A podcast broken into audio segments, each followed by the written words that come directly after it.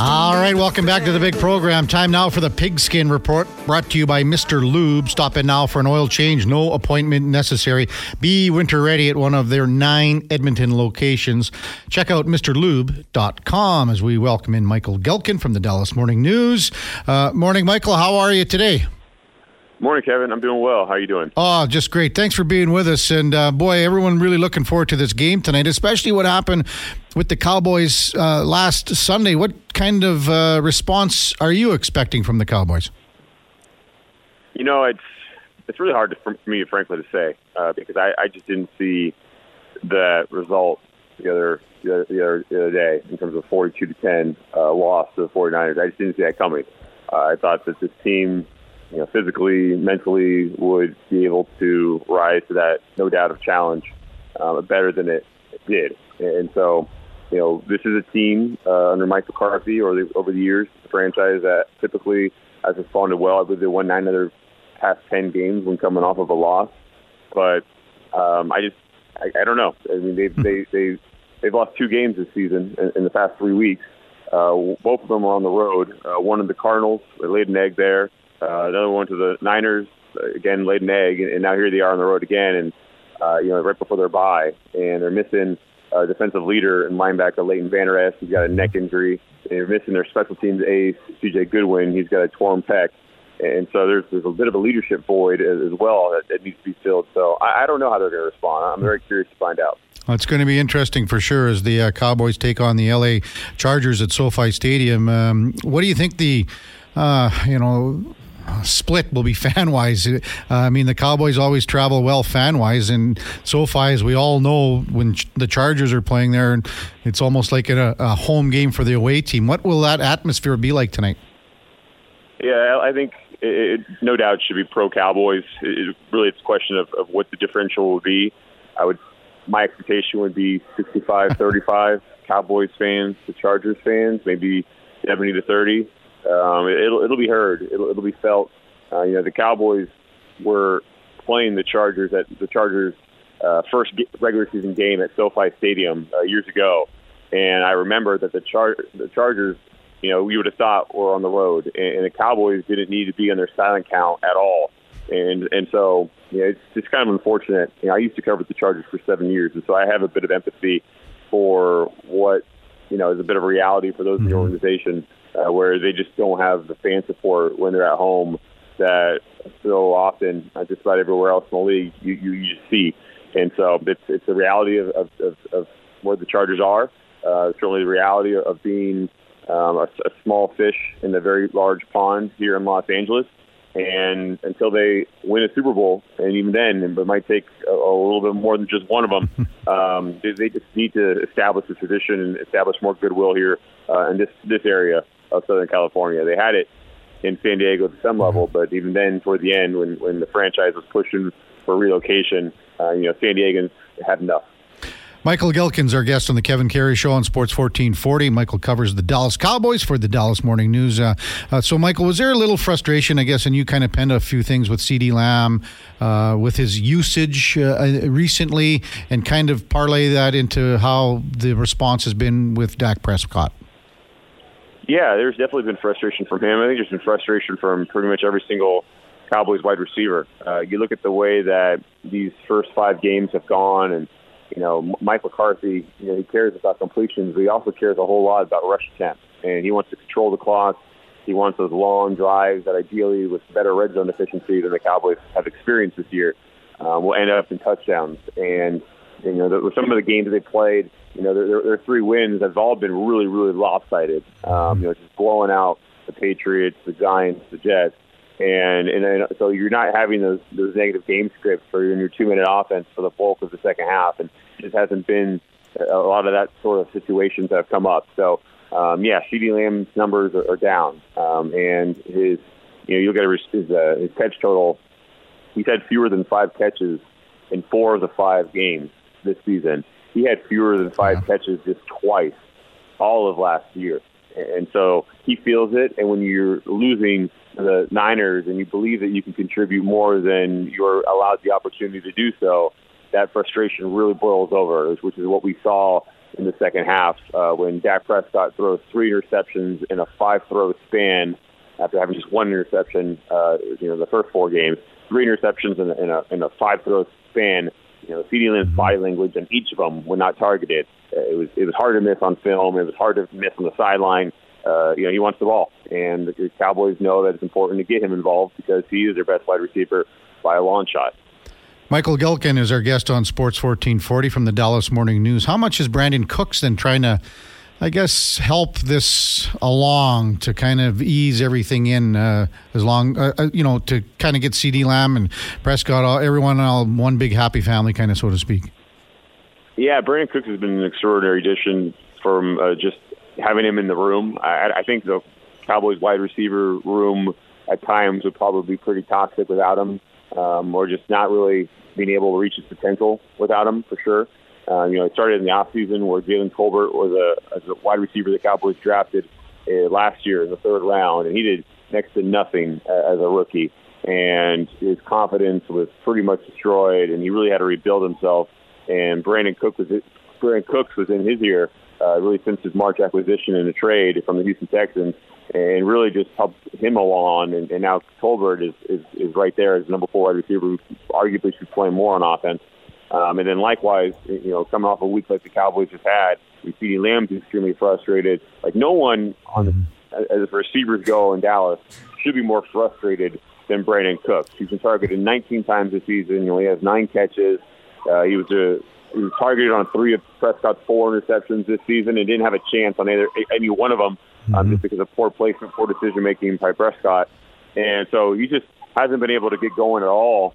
Uh, yet you see his lack of selfishness. You see the lack of attention that he's brought to himself. You see how on CeeDee Lamb's longest catch this past week against the Niners, the reason he was so open was because Brandin Cooks was running a for love of the game route, straight go up the right seam, and took two defenders with him. And because he was carrying those defenders, it opened up a, a, a you know an easy separation for for Lamb to be found by Prescott. So you know Cooks has just done everything the right way except for pro, except for production, mm-hmm. of course is the name of the game. But you know it, it does count for something when when you're going through the situations the Cowboys have gone through with CeeDee Lamb. Is that he's got a, a voice in his ear uh, of a Brandin Cook, someone who had yeah. six 1,000 yard seasons in his ledger, who can tell him, hey, trust the process, it's going to be okay, and just kind of cool cool the head there, and ultimately the cooler minds the Cowboys hope will prevail. For sure. Michael Gehlken from the Dallas Morning News is our guest on Sports 1440. So it looks like the Chargers will have Austin Ekeler back. Uh, what is the Cowboys' defensive game plan for one of the most dynamic uh, running backs in the league? Obviously, you have to account for him. He had 107 receptions last year, which tied for second most in NFL history. Um, so you, you have to respect the dimension that the Cowboy or pardon me, the Chargers have uh, returned to their offense. You know, when, when Ekeler was out, you know, for three games uh, with a high ankle sprain, you know, they, they they didn't have you know anyone who could really threaten uh, defenses out of the backfield, but they have that now with Ekeler's return, and so you mm-hmm. have to know where he is. You have to you know, have to treat him like a wide receiver.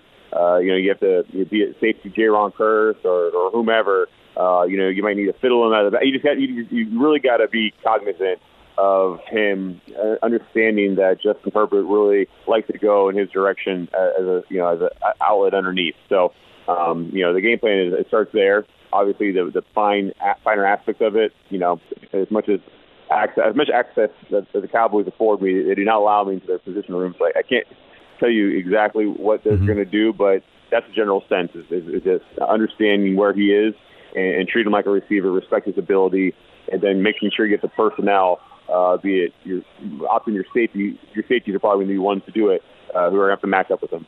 We're speaking with uh, Michael Gehlken from the Dallas Morning News on uh, Sports 1440. Uh, what about the Cowboys' offensive line? What do they have to do to deal with a guy like, say, Khalil Mack, who had, man, six sacks, couple of forced fumbles uh, in week number four? Um, just uh, can you touch on that preparation and execution, uh, what they're going to be looking at from a Dallas perspective with the heat that the Chargers are going to bring? Yeah, well, first you have to help out your offensive line, and so that could be you know using the tight ends, uh, be Jake Ferguson or otherwise to chip one one of those guys, and, and mm-hmm. it sounds like Joey Bosa is going to return tonight, um, which, you know, which is obviously a big deal yeah. for Los Angeles. So uh, you, you can't just completely slide the protection one way uh, towards Khalil Mack coming off of his six sack game when you've got Joey Bosa on the other side to, to hold you accountable. And so you're going to have to try a bunch of different things, and, and ultimately you have to trust your offensive line. Maybe you know, you know Tony Pollard is, is very trusted in pass protection, mm-hmm. as is Rico Dowdle, the number two back. So this might not be a, a, a game where you're going to see a lot of Deuce Vaughn, the Cowboys' sixth round draft pick, who's uh, you know very undersized and, and, and just isn't wouldn't wouldn't be in a position mm-hmm. for success if you were to put him out there and ask him to block either Joey Bosa or Khalil Mack. So um, just being smart with your personnel and, and again getting rid of the football, uh, you know, being on time for Prescott, you know, hitting CeeDee Lamb underneath, you know, some slants and crossers, you know, do, doing things uh, to allow your playmakers to, to make some, uh, you know, make a difference after the catch. I, I think that's that's a big part of this game. Ultimately, you need to be able to run the football, and, and the Cowboys felt they didn't do enough of that against the Niners, where they're a little too east and west on enough just you know downhill pounding. Uh, you know the 49ers. So mm-hmm. I, w- I wouldn't be surprised as well as you, you see some of that approach uh, from Dallas tonight. Uh, Michael Gehlken's, our uh, guest on Sports 1440. Uh, for all the years you've covered this team, what's it like covering the Dallas Cowboys on a day to day basis? I mean, we used to have a, a, a player on the Oilers here, uh, Doug Weight was his name, an exceptional uh, hockey player for the Oilers. And there was an old phrase that the reporters used to say, you know, if Doug Weight passed gas and farted, we send three cameras. But I mean, the, to the to the magnitude of what the Cowboys are. What's it like for you to be with this team on a daily basis? Well, I am fortunate to have covered two other NFL franchises, so that gives me a bit of perspective. So I, I covered the, the the Raiders for two and a half, and as I mentioned before, I covered the Chargers for seven years. And this is my fifth season in Dallas, and I think the job is probably 90, 95 percent the same. Okay. Um, but that that 10 to 5 percent is pretty noticeable when the owner's on the radio twice a week, or the owner's on you know after the game, you know, before the head coach is speaking, or maybe while the head coach is speaking, he's luring reporters away from the head coach because he's talking for 15, 20 minutes outside the locker room. Mm-hmm. Um, you know, that availability of, of Jerry Jones and, and you know what is he going to say, and it, it moves the needle. You know, it still does. Uh, you know, that is, is, is different. You know, that's not something that I experienced with, with Dean Spanos in San Diego or, mm-hmm. uh, or, or Mark Davis in Oakland, now Las Vegas. So that, that's, that's all definitely different. And then as well as it's just you know they're they're so they're so relevant and so visible, and, and mm-hmm. you know, people are talking about them on on national TV shows way more than they should, and, and, and sometimes things are said that you know create a ripple. Be it Richard Sherman calling CeeDee Lamb and non-upper echelon wide receiver, whatever his exact terminology was. Not saying he's a true number one. Yeah. Those sorts of things pop up a little more than they would otherwise. So yeah, I think that the outside and, and things that Jerry Jones. There's a lot of talk. There's mm-hmm. a lot mm-hmm. more talk around this team than I'm used to, and so that that that's a change. That's that's the five to ten percent that I feel for sure. So, what will it be like for you? Um, you know, covering the two teams, I guess. Basically, you said seven years with the Chargers, uh, but being in LA and covering the Cowboys, what's it going to be like for you tonight to cover this game? Yeah, it's a little. It's always a little different. Um, obviously, when I was covering the Raiders, I, I, I saw the, the Chargers, you know, twice a year. It's it's uh, you know you have a lot of relationships as a reporter. Um, you know, I don't mean necessarily. I'm not talking like friendships, but like relationships professionally that like you know people that you, you speak to around the league. But uh, when it's a team that you covered for so long, it's it's it's a little bit more pronounced. So um, yeah, I think there's probably more conversations I might have, you know, uh, pregame, postgame with with people than I typically would for an away team uh, or you know for being yeah. on the road. Uh, this is obviously the game's in Los Angeles, a home team. Um, so that that part of it is, is different, but ultimately it's it's just it's kind of another game as a sports writer on deadline, hoping it doesn't go into overtime. isn't that the truth for all of us? Isn't that the case? Hey, uh, thanks for uh, being a part of our show tonight, Michael. Uh, enjoy the game tonight, and uh, thanks for uh, coming on.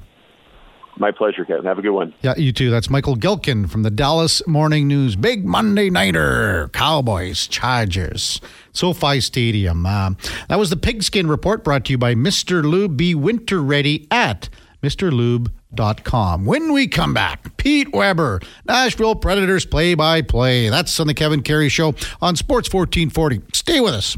All right, welcome back to the big program. Time now for the Puck Report brought to you by Fountain Tile Tire. Right now, during Road Ready Sales event, you can book up to 25% on select tires and a bonus of $50 off any service until October 21st. Book your appointment at fountaintire.com. Some restrictions apply as we welcome in Pete Weber, the Nashville Predators play by play man for, well, since day one. Peter, nice to talk to you. How are you? Uh, it's been a long time since we had a chat, but always good talking to you. How are yeah. you? It has been a long time. I'm doing well, thank you. And congratulations on the relaunch of sports radio in Edmonton. Well, appreciate those comments because uh, there was a bit of a lull, as you know, and uh, we're back and we're really uh, enjoying what we've done so so far. But first and foremost, for you, I think all our listeners and all, everyone in the hockey world wants to know how how's your health right now because a few months ago you had to go through some times. But how how are you feeling? How are you doing right now? I feel great. Uh, unfortunately, last Wednesday, after we returned from the season opener in Tampa, I tested positive for COVID. Uh, I've never had anything stronger than a, the symptoms of a, of a light cold. Mm-hmm. So, so I'm going to have to sit out for a few more days and then uh, get back on the air with the team on Saturday.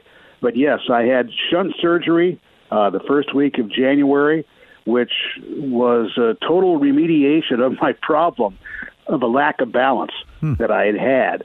And uh, I got to give thanks to the surgeons for all of that, and uh, also thanks to Commissioner Bettman for calling me the morning as I was being released from the hospital. Oh, simply amazing! Well, it's so so great to hear that uh, uh, what you went through because everyone was kind of worried about you, and it was a, a well, basically it was a kind of a, a quick uh, surgery, correct? And you were in and out of the hospital quite quickly. It was January 9th. The yeah. surgery lasted maybe 45 minutes. Okay. And I was released the next morning. Yeah. So the expert uh, doctoring that I got uh, just cannot be overlooked. Well, we're just so grateful that uh, everything worked out and you're back in the booth for sure. So 25 years.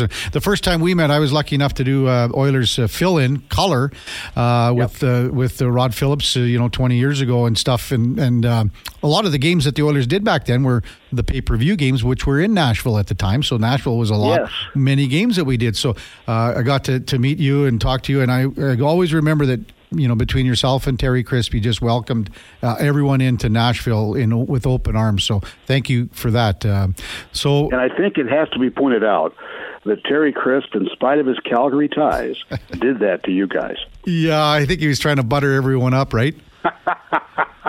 it's like when we used to walk down Jasper uh, for lunch or something, and Terry said, "No, you walk on the other side of the street. The guy might be a bad shot." um, why do you think the two of you had such great chemistry for all those years? I wish I could really tell you. I, think maybe the best person to talk about it would be our former director of communications here, Gerry Helper. I had worked with Gerry with the Sabres, and he had worked with Terry with the Lightning, and he just detected that there was something, some commonality there that would uh, help us work out so well together. And uh, that was a good read, a very good read. That was probably better than any weatherman possibly could have done. Uh, what was it about his? Uh, I think his sense of humor, and you know how quirky. I mean, when he would say stuff on the air, you would play off of him, and he would play off you, and I mean, it's just uh, that special relationship. It doesn't happen very often, so you must have been just. No, it doesn't. Yeah, it doesn't. And Kevin, I, I was very grateful for that and uh, I'm, we're trying. I'm going to have my 1,000th. It has to be recalculated now. Predators broadcast coming up in the next few weeks, mm. and we're going to try to set it up so that Terry is working that game with me. Oh, amazing! So, um, he, I think I was reading somewhere where um, he was calling you every, you know, every day for, you know, in January, and you finally said, you know, I'm just monitoring the call. I'm not picking it up anymore. Jokingly, I've never done that with calls from Terry. I've always picked up because uh, now there are a num- number of other calls, and in this day and age, it seems like every third call is someone trying to get me to sell my house.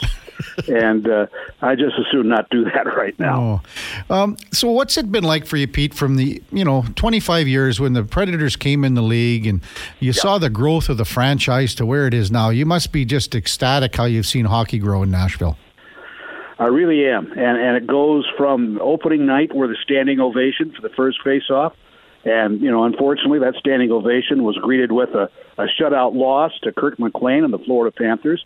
But then the next home game, the man who's now behind the bench for the Preds, Andrew Brunette, scored the first goal in team history. And the man who was coach then, Barry Trotz, is now the general manager. So it's been like a, a family like development uh, going across the 25 years. And as a matter of fact, uh, at tomorrow night's game, there's going to be a bunch of early day front office Predators employees gathering, hmm. and I'm going to be part of that tomorrow night. Well, that's going to be cool just to see all those old faces for all the years. Well, this is an old face. The other ones I don't know about. well, it's the old saying: eh? if you don't look in the mirror, everyone's you know the same age, right? That's right. That's you know, right. exactly. Um, when you work with all the people over the years, and now you've worked with all the, the color guys and the producers and things like that, can you kind of speak to the family of the broadcasting? Uh, you know, the other thing that I, I was noticing you know, just the, the people that started 25 years ago listening to, to you, now they've got the 10 year old kids that are listening to you. It's the, the decades of, of, of being in someone's home or on the radio or on the TV, et cetera, like that. And there's one child even earlier, Kevin, okay, or even older than that. Uh, it was U.S. Thanksgiving weekend, so you played at home on a Wednesday, okay. and then came back on a Saturday. On a Wednesday night, this very pregnant lady came up with her husband to say hello. And then on Saturday, they came in with the little one. Uh, so there's 25 years right there going back to 1998. But it has been exciting to see these youngsters grow up, get involved in the game, and the fact that we have constructed so many rinks around here and given them the chance to actually mm-hmm. play the game too, I think is contributed greatly to the growth of the game in Middle Tennessee. Oh, for sure. Nashville Predators play-by-play man Pete Weber is our guest on the Kevin Karius Show on Sports uh, 1440. Uh, before you got into hockey, Pete, you did all other kinds of play-by-play. Can you kind of run us through all of those uh, sports that you enjoyed doing so much, and then how you got into kind of hockey? Okay, hockey actually was the one where I got uh, to the NHL first right. with the LA Kings in '98.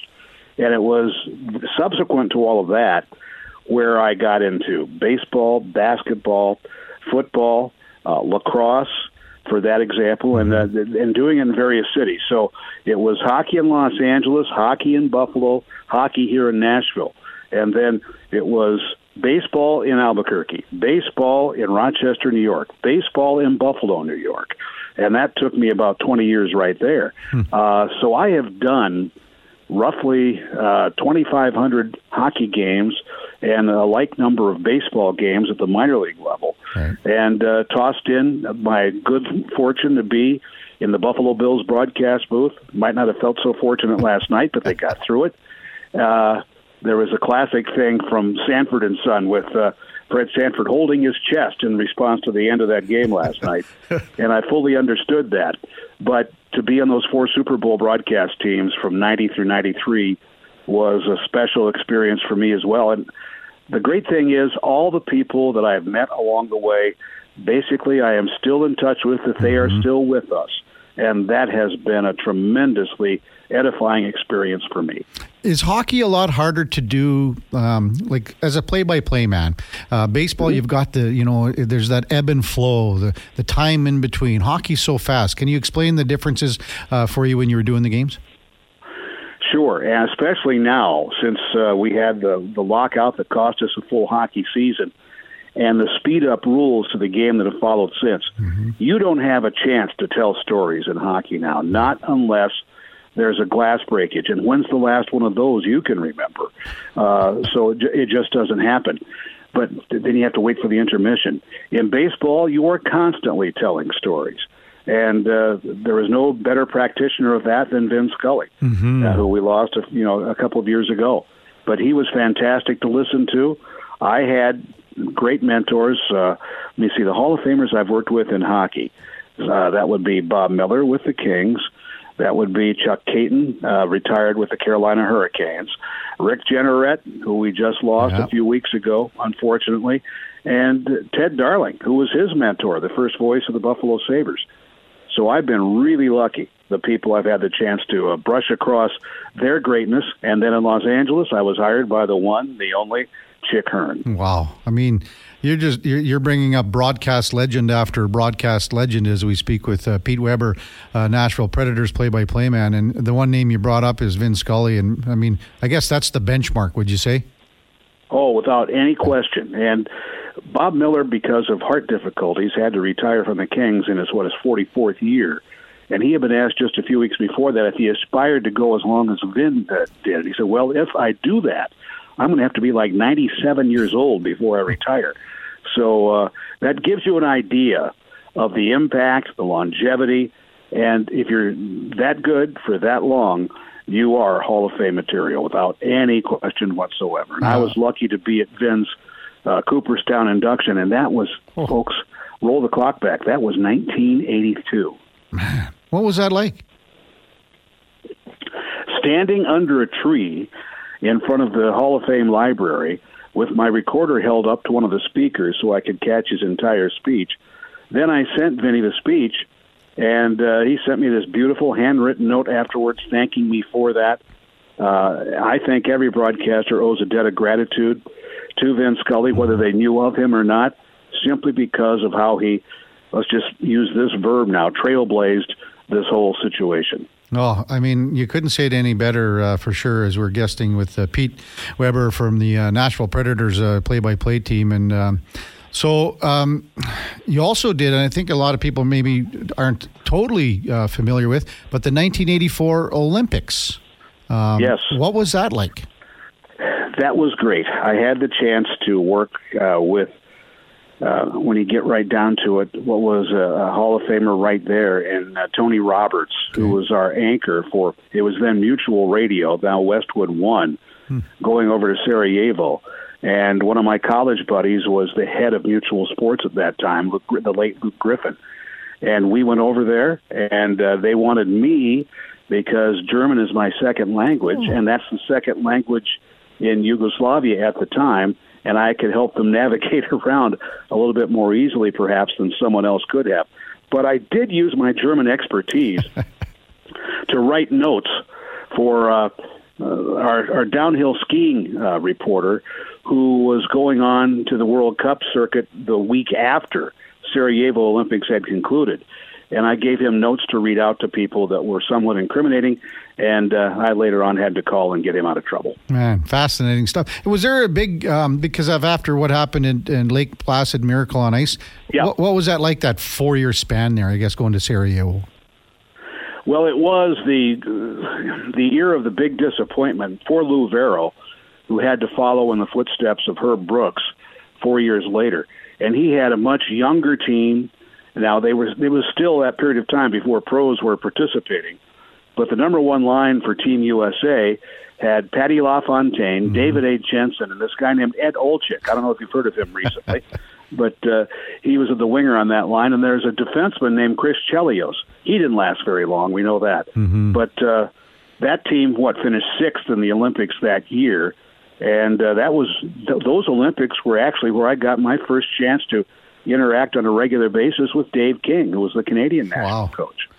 And another legend. I mean, you're just bringing them up one after another here, Pete. It's nice to brush uh, brush with all of them. I got to tell you. Well, for sure, and a legend right now in the in the NHL is Barry Trotz for sure. And I mean, I yep. know you guys are dear friends, and he's just. Uh, I mean, it's almost been a seamless transition for him to move from where he was coaching for all the years to the GM role there. Yes, it is, and it, you know you, you can tell when guys have been thinking things through ahead of time, and Barry obviously was doing that. And I think where he got guys, he, he has a, a phrase that he's uh, instituted for all of us here. He wants serial winners, and we're not talking about breakfast. He's talking about guys that know how to win. So he brings in your Luke Schenns. He brings in Ryan O'Reilly. He brings in Gustav Nyquist to help with the younger guys who have been left behind here and see how they he can help them make the transition to being everyday NHLers and everyday NHLers where they are being counted upon to produce. And uh, we're seeing that with uh, with Tommy Novak right now. We hope Luke Evangelista as well, and uh, see these guys who, for more all intents and purposes, carried this team that after uh, trade deadline last season, and the team were sellers. And I, nobody knows that better than Edmonton fans with Mattias Ekholm. Mm-hmm. When they saw that, they knew that uh, this group of youngsters carried the team to within a couple of points of a playoff spot, and then took the, after the NHL season was over, took the Milwaukee Admirals to the Western Conference Final. So tomorrow, Mattias Ekholm, I guess, returns uh, as the Oilers play yes. um, the Predators. Uh, what do you make of that kind of return? I mean, he was uh, probably a very popular guy in the city for a long time. Quite popular. He will have, I'm sure, a gorgeous video uh, tribute yeah. played for him tomorrow, and I'm looking forward to that, along with other things. Uh, Mattias Ekholm actually earned the scorn of Barry Trotz in his first NHL game years and years ago at uh, Vancouver, mm-hmm. and then uh, Trotzy pulled back from that uh, right away. But uh, you know how coaches are always thinking short term. Well, now he's a general manager and he's thinking long term. And he saw what Mattias Ekholm was able to bring back to the Predators organization. It was a good package for sure. Uh, I got to just tell you a quick story, Pete, on Mattias. So I've hosted a golf tournament here for 20 odd years uh, for Easter Seals. And, uh, you know, we get celebrities and, and things like that. So it was in July. And, you know, I texted Mattias and I said, Can you play in this tournament? And he goes, Well, you know, my wife's in the hospital and she's going to have a baby, but we'll see how it goes. So I said, Well, you know, I mean, I think that's pretty important. And anyway, he texted me back the day before and he goes, You know what? I'll come out and if something happens, then I'll just leave. So there, he, you know, his wife was giving birth to their next baby eh, within hours. But he goes, you know, really? yeah. He goes, I'll come out. And I said, well, do you want to just come out and just hit some balls on my hole or whatever? And he goes, no, no, put me on a team. Put me on a team. Uh, and it's funny. That's the kind of guy Mattias Ekholm is, and he totally entrenched yeah. has entrenched himself into the Edmonton community. We're lucky to have him, and so you know all about that. So, absolutely, he is an outstanding individual. And uh, I can remember early days of him in training camps with the Predators, always willing to talk and wanting to engage in hockey talk. And I thought that was great. Yeah, for sure. Pete Weber's our uh, guest on the Kevin Karius Show on Sports uh, 1440. So just a quick uh, kind of uh, umbrella type, uh, general broad brush uh, on the Predator squad this year. what can Oiler fans kind of look at when they see this game tomorrow? A young team uh, which has some of those veterans to whom I've alluded already, who have a, just an outstanding goaltender. Uh, Juuse Saros mm-hmm. has been incredible here since picking up the mantle that was dropped in his lap with the retirement of Pekka Rinne a few years ago. And uh, he's not as tall as Pekka, but uh, his economy of movement does a great job covering up uh, all things. And in many ways, we refer to him kind of like an old, well, from my basketball days, there was a great nickname attributed to Marvin Webster, then of the Denver Nuggets, the human eraser. uh, that's that's what Juuse has been for the Predators defense. He has been the human eraser. So be prepared for him to make some, uh, as they used to say in the fire department game, the ten bell saves, okay. and uh, that's that's what I would say to look forward to. You've been lucky for 25 years to have great goaltenders to call games. Yes, you know I mean, back to you know Tomas Vokoun, and you know it's unreal that, that that luxury that you've had there. Well, and part of that was the guy who was a goaltending coach here for a long time. Yeah. He didn't make them great, mm-hmm. but he was the one to be able to spy their abilities yeah. and turn it on over to the management, and that was Mitch, Mitch Korn. Korn yeah. Yeah, absolutely fantastic. And and of course, I was with Mitch in Buffalo, and he had some guy named there named Hasek, if you recall him. Yeah. Um, you know what, uh, uh, Pete? Uh, about two weeks ago, we had Chris Mason on. Uh, as okay. our guest. Uh, unfortunately, Mr. Red Deer. Yeah, Red Deer guy. So anyway, on Tuesdays, our co-host is Grant Fuhr. And Aha. so he he he's uh, does it from uh, like he you know Grant's doing color for Coachella Valley as you know, um, right? And uh, so anyway, Grant was off this Tuesday, so I, I, was telling to you know talking to Chris and you know we brought up all his Red Deer stuff and he was talking about old coaches and I said you know what sorry Chris I, am just I have to apologize on Tuesdays with you at this time normally Grant Fuhr would be on as our co-host. There was deadly silent. He was just devastated. He was like you got to be kidding me. He was like, uh, Chris was saying, he goes, well, I'll, the next time he's on, just phone me and I'll come on whenever you want. Because yeah, make it Red Deer Spruce Grove Day. That would be a well. He just wanted to talk because I mean that was one of his idols growing up. You know. Yeah. Being, being absolutely. From, and here's here's a story from me mm-hmm. about my broadcast career. My first year in the NHL, 78, 79 with the Kings.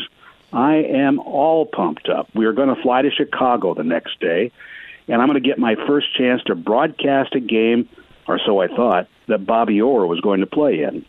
Uh, while we're on the way to the airport, Bobby announces his retirement in Chicago.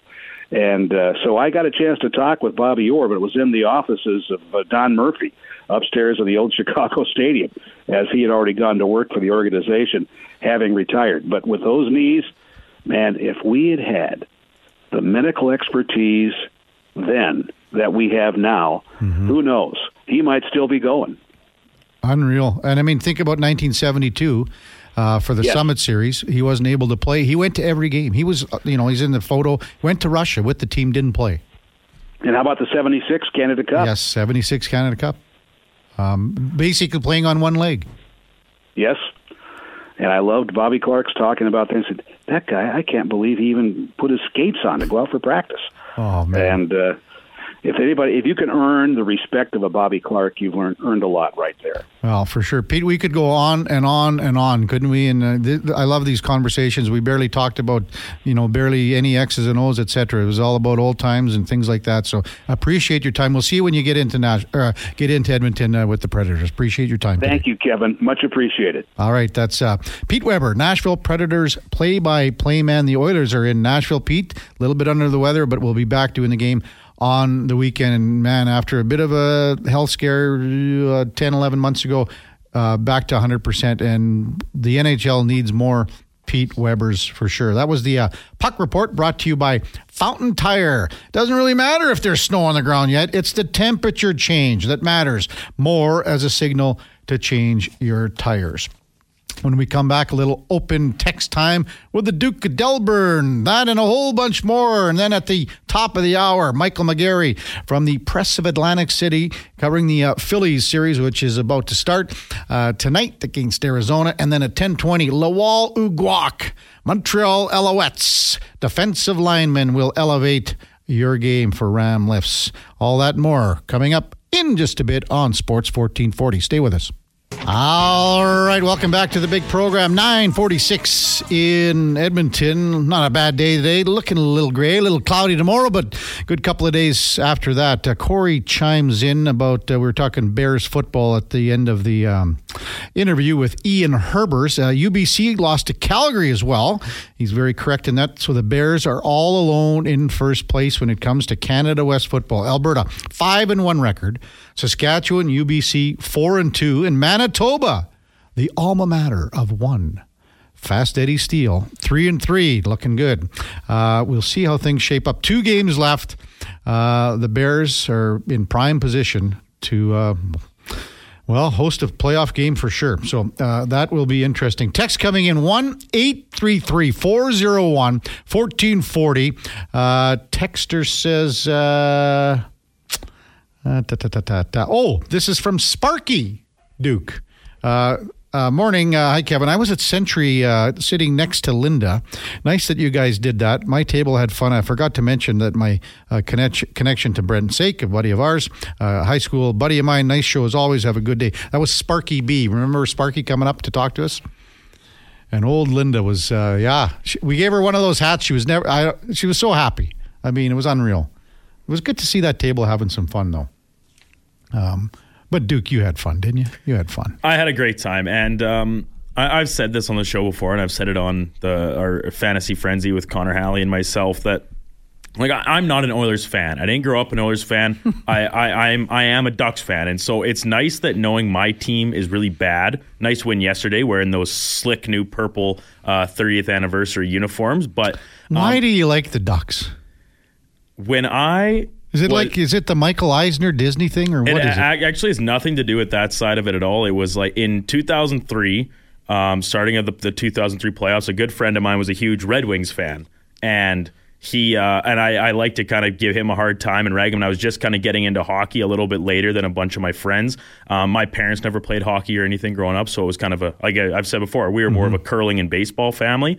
But uh, so getting into it, and I just cheered against the Red Wings, and that was the uh, the postseason that J.S. Giguère yes. goes on the miraculous run. They sweep the Wings, um, couple overtime uh, marathons against Dallas, sweep the Wild, and then go on to lose in seven in the Cup Finals to Jersey. But it was it was introduced me to seeing one player in a team sport such as hockey mm-hmm. make such a difference that J.S. Giguere did with that 03 Ducks team. And of course, I was very fortunate enough. They had a very bad season the next year, but go on to win the Cup only a few years later um, after losing in the conference finals to the Oilers in Thanks 06. to Chris so, Pronger. ex- Yes, very much in, in part thanks to Chris Pronger. Shout out to Prongs. Shout out Josh. Shout out local boy Oh, Joffrey easy, for being in the uh, being a big part of that trade package, and our host Laddie Smid. Yes, uh, as part well. of the So, package, yeah. part of it as well. So, uh, yeah, that's kind of it was just circumstance and happenstance. It's like not this like I'm a Texans fan of the NFL because when I was getting into football playing Madden, the video game, that's the team that drafted my creative player. So that's a little bit more of a simple thing, but my my lore with the Ducks is um, pretty long. I'm not a bandwagon guy. I've been on with them for uh, for 20 years now. But it's more of a hatred of the wings. well, that's how it started for sure. But uh, and not even a hatred, more so just like, yeah, hey, buddy guy, I'm cheering against you here in this round, and I was like, this guy's incredible. He's single handedly winning these games for for this team. So, like Trevor Zegras is your favorite player of all time? I'm more of a Troy Terry guy in terms of the current the current Okay. um, outlook of the team, but. Uh, I do love Zegras. I a lot of flack got thrown at the Ducks and stuff for that contract. We had Frank talk about Yeah. it when he was on a few. Should have been I- longer, you I, felt? I, act no, I actually Oh. think it works out well for both sides Oh. because I'm not sure Pat Verbeek is convinced that Trevor Zegras can be a um, you know Mm-hmm. top tier elite player in the same echelon as say a Jack Hughes, who is uh, his most direct comparable, and they're good buddies as well. But I like my personal opinion from watching Trevor Zegras for the first couple years, I see him probably topping out as a 90 point player, likely a point per game player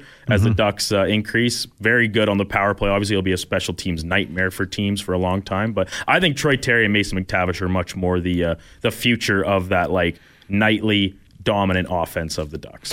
Uh, text coming in to uh, 1 833 401 1440. And you can also send me a personal email to my uh, email here at kevin at sports1440.ca. You're more than welcome to send that. But also, this kind of coincides, and this is a an email coming in to uh, uh, kevin at sports1440.ca. Today in 1908, Duke, what happened in Edmonton sports history? I just found this just about an hour ago. 1908. 1908. Today in Edmonton sports history. Well, the Edmonton Rugby Club reorganized itself to the name Eskimo. Now it was spelt back in 1908 E S Q I sorry E S Q U I M O U X which coincides with this email that just came in. And I actually noticed this on Saturday afternoon. Uh, this email comes in from Steve. Uh, hey, Kevin, isn't it about time to get a new piece of turf in the end zones at Commonwealth Stadium so we can get rid of the Eskimos lettering? That is still imprinted into the rug. The word Elks isn't long enough to cover it up, so you can clearly see our old name, especially on a sunny day like Saturday. Uh, we can do better than that. Steve, I actually did notice that on Saturday because again, in the way the the sun hits it, you can see the bottom. Well, the good thing is that now you don't have to worry about anything because everything is going to be getting. Well, I'm not sure if that gets ripped up in that part of the stadium, but everything's going to be covered up right now for the Heritage Classic that comes up in well less than two weeks on the 29th, uh, five o'clock start time uh, between the Oilers and the Calgary Flames. But before that, the Oilers have two games on the road: Nashville, Philadelphia. Then back here Saturday night, Winnipeg Jets are here. So you didn't know that in uh, what happened, Duke, in 1908. You're not up to up to snuff. There on- we go. on I've- the Edmonton sports history. my uh, my Monday morning fact. It's a wealth of knowledge on this side of the computers and the board and everything, dude. like, I mean, you got to study. You got to go. You know, you got to go deep into. You got to go down down in the Edmonton Sports Archives. Have you ever done that? Do those actually exist down at the Edmonton, like at the Edmonton Public Library? Am I Oh. Yeah, going the down library. to the librarian and asking, "Can you pull me the sports archives?" I can pull you whatever you want. Edmonton Sports Hall of Fame. You go down there. There's a bunch of stuff. I prefer the Alberta Sports Hall of Fame, uh, located just outside my neck of the woods, right on the side of the highway. Very fun place to check out if you're traveling through. Last time, I, I haven't been there for a few years. I was there for Joey Moss's induction. That was a while back. I got a great picture, Joey and I, at the induction ceremony. That was a, a real cool, uh, cool thing for sure. Uh, when we come back, top of the hour, we will check in with Michael McGarry. Uh, He's with Press of Atlantic City covering the Philadelphia Phillies. So that series gets underway uh, tonight. Uh, one nothing Houston down to Texas. Uh, tonight it's Framber Valdez against Nate Eovaldi in game number two. Did you know that uh, Texas uh, eight and thirty-two going into last night's game at Minute Maid Park? Jordan Montgomery threw an absolute gem. Uh, 10 10 10 20 Lwal Uguak from the Montreal Alouettes and the former Harry Ainlay Titan will guest with us. Uh, so we got a jam packed 10 o'clock hour. Stay with us. Uh, before that, here's the Duke with a sports update.